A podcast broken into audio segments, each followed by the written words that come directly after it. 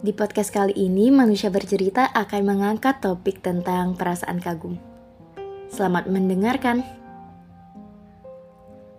Ada satu orang yang sampai sekarang bikin kagum. Saat yang lain sibuk sama tongkrongan, dia lebih memilih sibuk merawat rumah dan menjaga orang tua. Tipe yang jarang banget ada.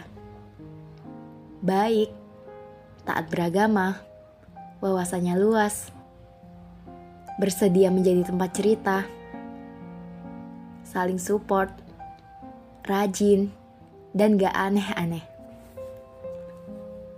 Dunia harus tahu, masih ada orang baik yang selalu yakin buat gak nyerah. Dunia harus tahu, masih ada orang yang bilang, kamu gak perlu jadi orang lain setiap orang punya keunikannya masing-masing. Apa yang bisa diperbaiki, selagi bisa, itu bagus. Tapi jangan mengubah.